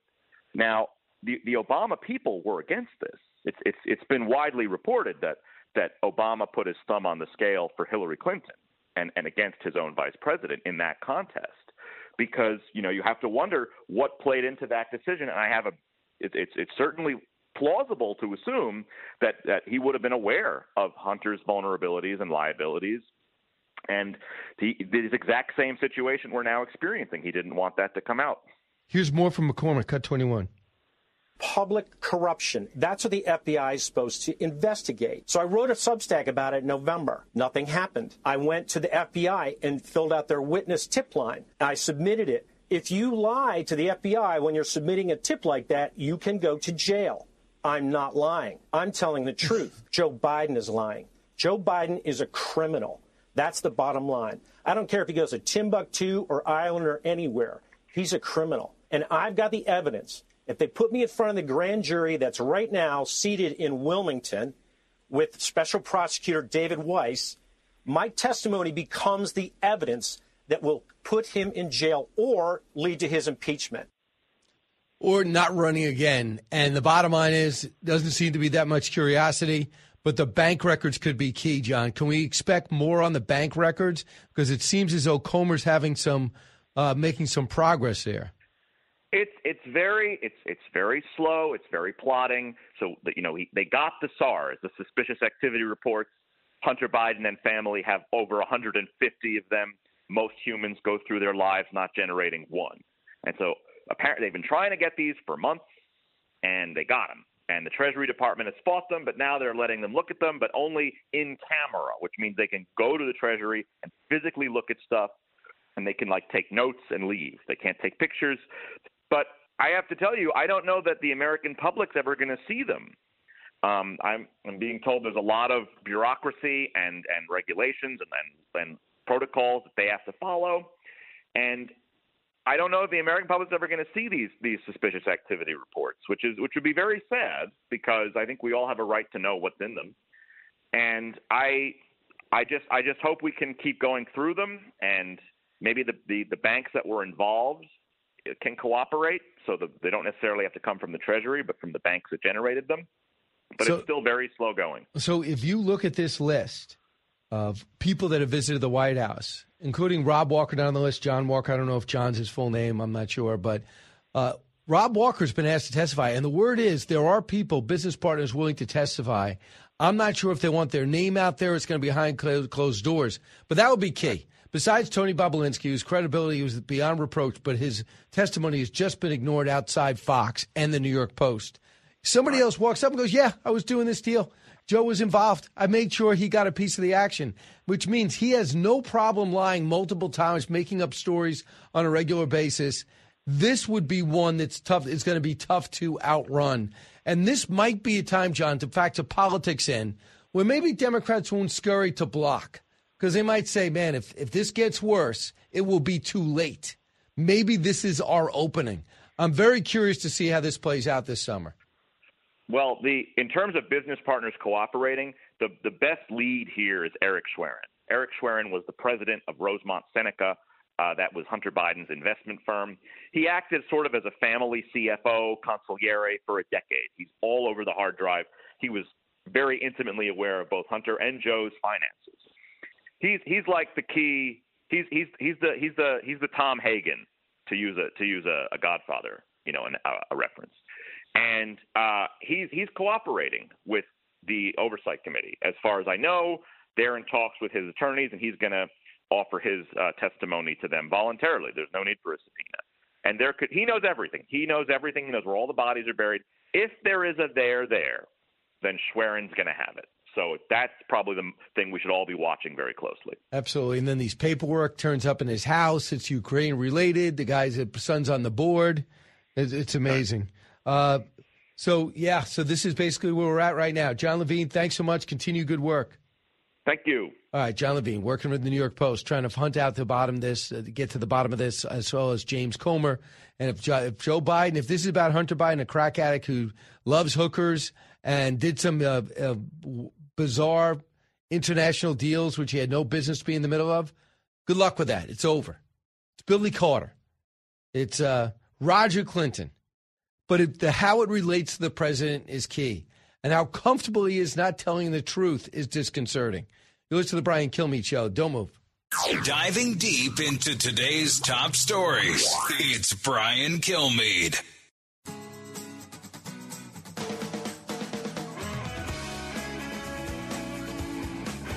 If you're interested in it, Brian's talking about it. You're with Brian Kilmeade. I was a Xi Jinping, I've spent more time with than any world leader has over the last 10 years. And over, they keep meticulous count, as the former Taoiseach will know. And uh, over now, uh, 87 hours worth. And I was in the Tibetan Plateau with him. I traveled 17,000 miles with in China over 10 years. And uh, he asked me, he said, can you define America for me? And I could say the same of Ireland. I said, yes, I can. I said, in one word, possibilities. We believe anything's possible. Anything's possible. Anything's possible if we set our mind to it. That's who we are. That's what we believe, in my view. Uh, that is the President of the United States telling the same story over and over again. Uh, we have not heard that echoed from President Xi, and the relationship has not really panned out for us here in America. Welcome back, everyone. Uh, that's a little of the president's ridiculous trip to Ireland, totally unnecessary. And I speak to you saying that I'm half Irish. Well, I have relatives still living over there in Ireland. That's fine. I would not say I'm going to go through Ireland, take the show, take the whole staff, take all the press corps, not talk to them, even though multiple things are blowing up around the world, including this major breach of intelligence out of our Defense Department. Think about this. I'm sure the press having a good time in Ireland to a degree, but you're there not to have a good time. You really wanted your good time for our guys and for everybody else who follows President Rounds getting an interview, getting a good question off, having a press conference, making news, doing a better story.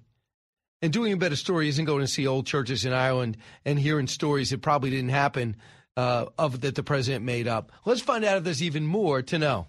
More to know. Live with Kelly and Ryan will be no longer Mark Consuelos, who married Kelly Ripa, not just to get the show. This is just on a side note. Pete's pursuing this story. But the final episode will be very nice and emotional for Ryan. They'll do uh, some surprises and a retrospective look at his five years on the show. All right. Um, he does a lot, unbelievably successful.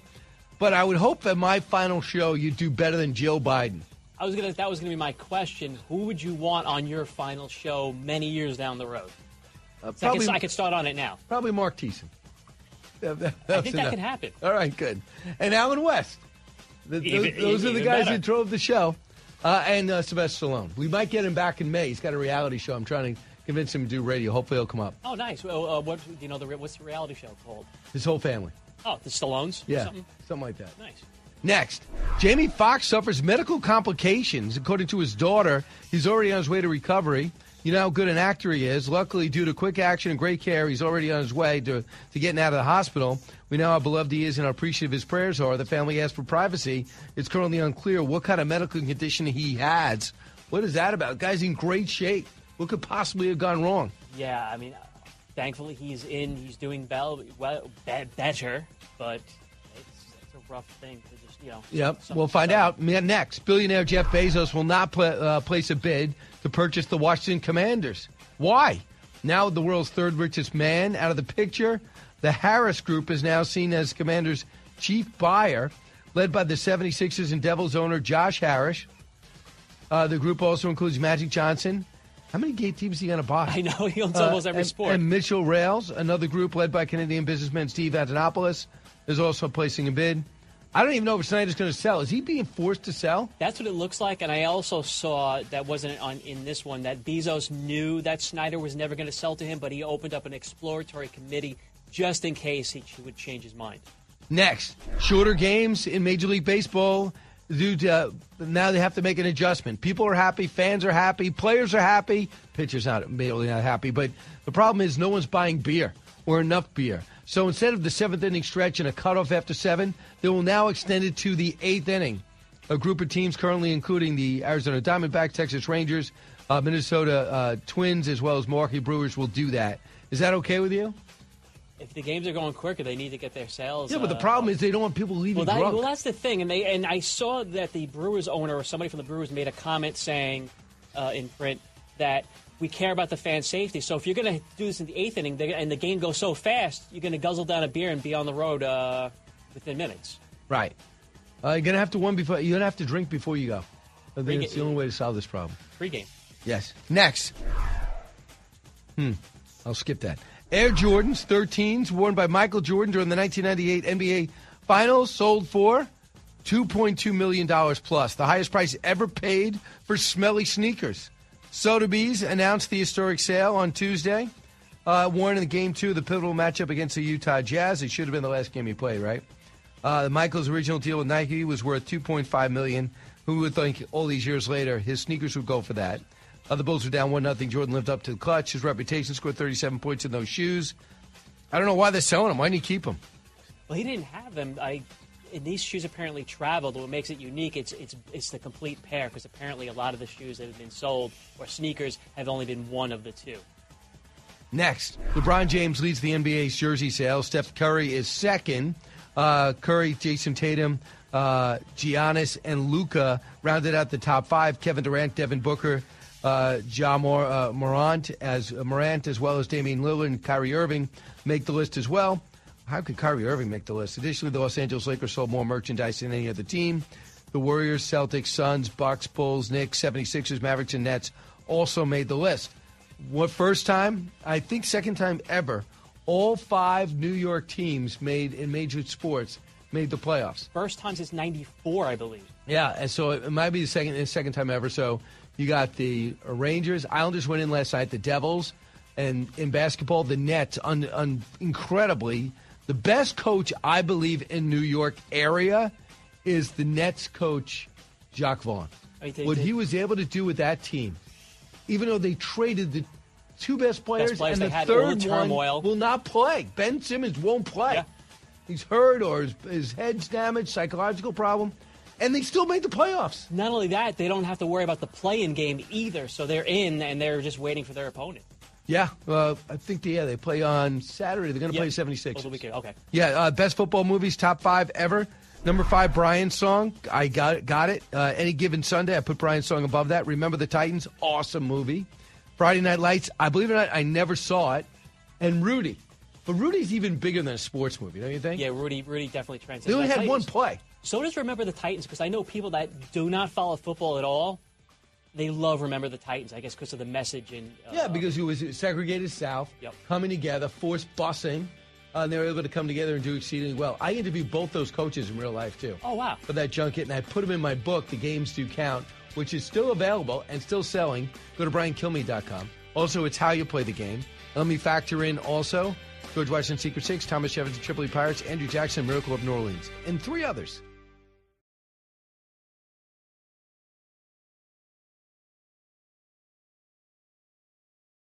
From the Fox News Podcasts Network. Subscribe and listen to the Trey Gowdy Podcast. Former federal prosecutor and four term U.S. Congressman from South Carolina brings you a one of a kind podcast. Subscribe and listen now by going to FoxNewsPodcasts.com. Listen to the show ad free on Fox News Podcast Plus, on Apple Podcast, Amazon Music with your Prime membership, or subscribe wherever you get your podcasts.